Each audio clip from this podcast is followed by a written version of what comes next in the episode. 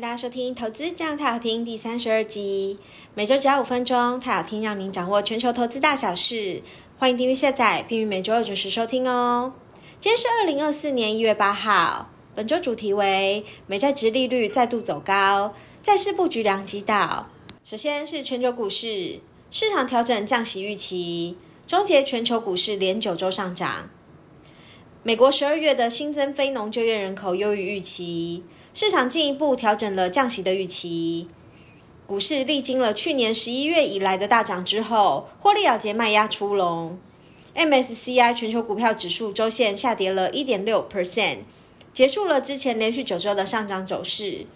本周关注美国贸易收支、CPI 及 PPI 的物价数据，还有欧元区失业率及零售销售等数据。接下来是台湾股市，二零二四年开局涨多修正。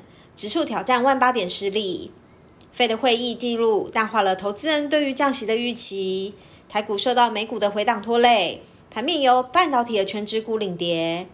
台湾加权指数上周下跌了二点三 percent，收在一万七千五百九十一点。台股跌破月线之后，技术指标转弱，电子股持续的进行修正。在肋股轮动之下，买盘转向部分具题材的传产族群。本周选前的观望气氛浓厚，恐怕持续震荡整理。本周可关注 CES 展的题材股以及重量级的权值股的法说会。再来是中国股市，二零二四年首周表现疲弱，市场仍在等待官方祭出新的刺激政策。二零二四年首周的入股，投资人信心依旧疲弱。十二月官方制造业 PMI 由四十九点四降至四十九，表现不如预期，反映了景气状况仍然不佳。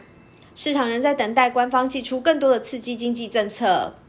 上证指数周跌幅为百分之一点五四，深圳成指数周跌幅为百分之四点二九，沪深三百指数周跌幅为百分之二点九七。本周市场关注焦点包括十二月的 CPI、PPI 及进出口数据等等。最后是债市观点，就业报告优于预期，带动殖利率走高。美国十二月非农就业人口新增了二十一点六万人。高于预期的十七点五万人，同期间失业率达到三点七 percent。整体看来，劳动市场成长依旧稳健，也带动殖利率的走高。通州而言，美国十年期的公债殖利率上涨了十六点七个 BP，收在四点零五 percent。展望未来，根据十二月的利率点阵图显示，银行二零二四年将降息三码，二零二五年将再降息四码。